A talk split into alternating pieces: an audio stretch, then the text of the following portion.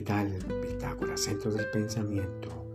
Tu canal preferido para acompañarte en tus ratos libres. Recuerden degustar una rica y caliente taza de café. ¡Qué buen aroma! Bien aquí desde la capital de la República de Colombia, Bogotá, en una noche bastante fría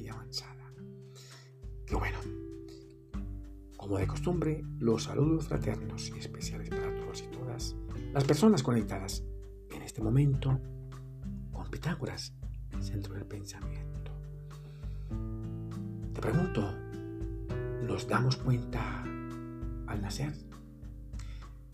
Dicen los que saben que es difícil saberlo, pues hasta ahora nadie lo ha contado. Por supuesto que cuando naces por primera vez y sales.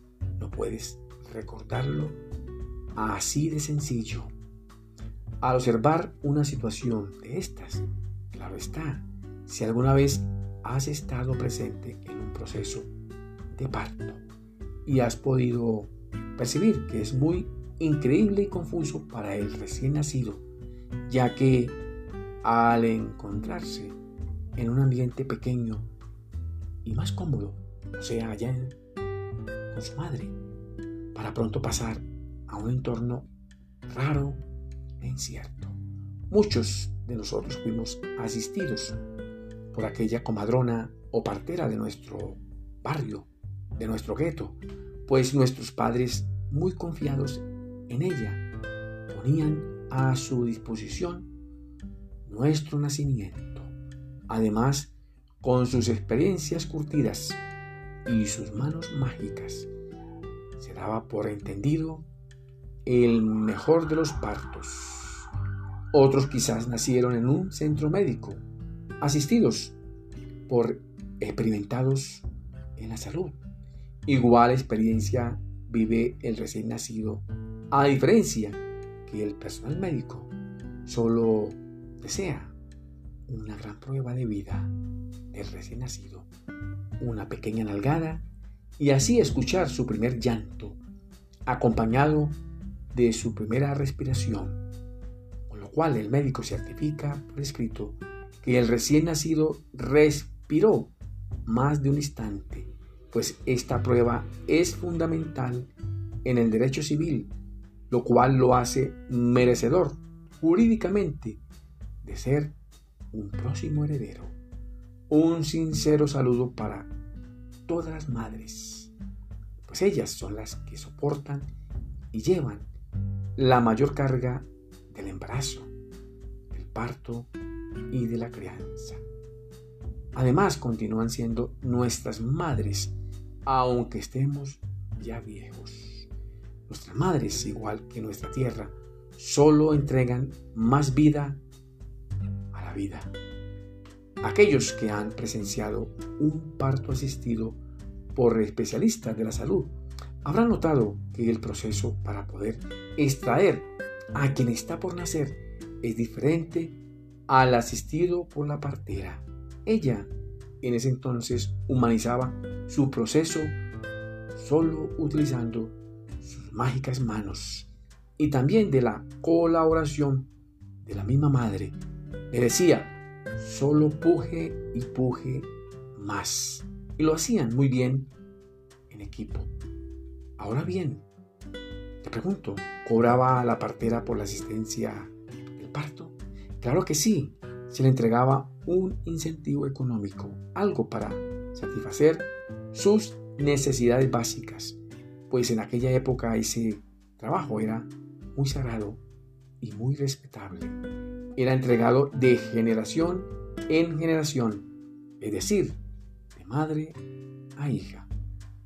Lo diferente al centro médico, un sistema de salud mercantilizado, pues con apenas un mes de embarazo, la primeriza le programa la cesárea, igual para las que repiten el parto.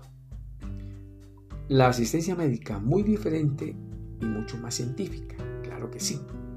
Pregunto, en esta etapa, el que está por nacer presiente su salida. Creeríamos que sí, ya que la madre siente signos como golpes, patadas y vueltas para indicar que ya está lo suficiente listo para salir. En su salida comienza a abordarlo, el tormento, la angustia y el sufrimiento. Todo debido a ese proceso del parto. Quizás a muchas madres se aplican inyecciones para acelerar ese parto.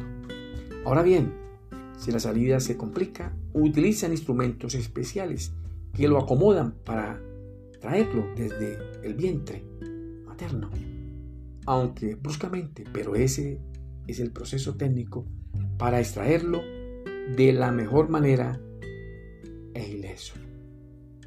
Unos y otros recién nacidos sufren mucho al salir. Presentan leves golpes, posiblemente ocasionados por los instrumentos para extraerlo. Quienes por primera vez han presenciado un parto lo pueden ver como algo confuso y quizás complicado para ambos, para madre y recién nacido. Quien ve esta escena se impresiona y se llena de temor al ver la salida de quien está por nacer, sea normalmente o por cesárea. Aprecian ellos en el recién nacido toda clase de sensaciones en su cuerpo, completamente diferente a como eran allá en el útero o su anterior hogar.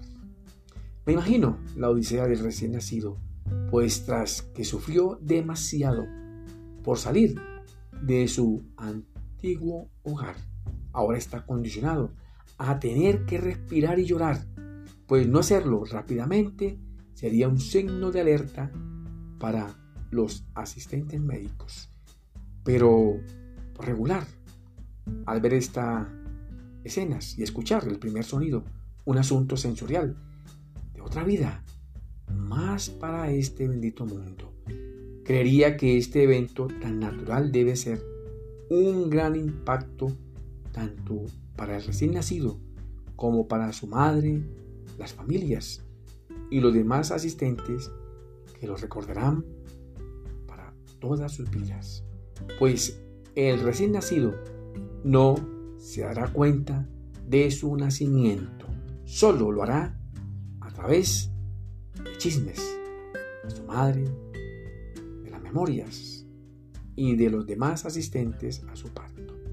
Según la filosofía budista, Siddhartha Gautama, el primer Buda, nació y salió caminando una metáfora para reflexionar. Que bueno, te deseo muchos éxitos para ti, tu familia y tus amigos. Que Dios el Grande los bendiga y también los proteja. Nos vemos en el próximo episodio. Y gracias por escucharme.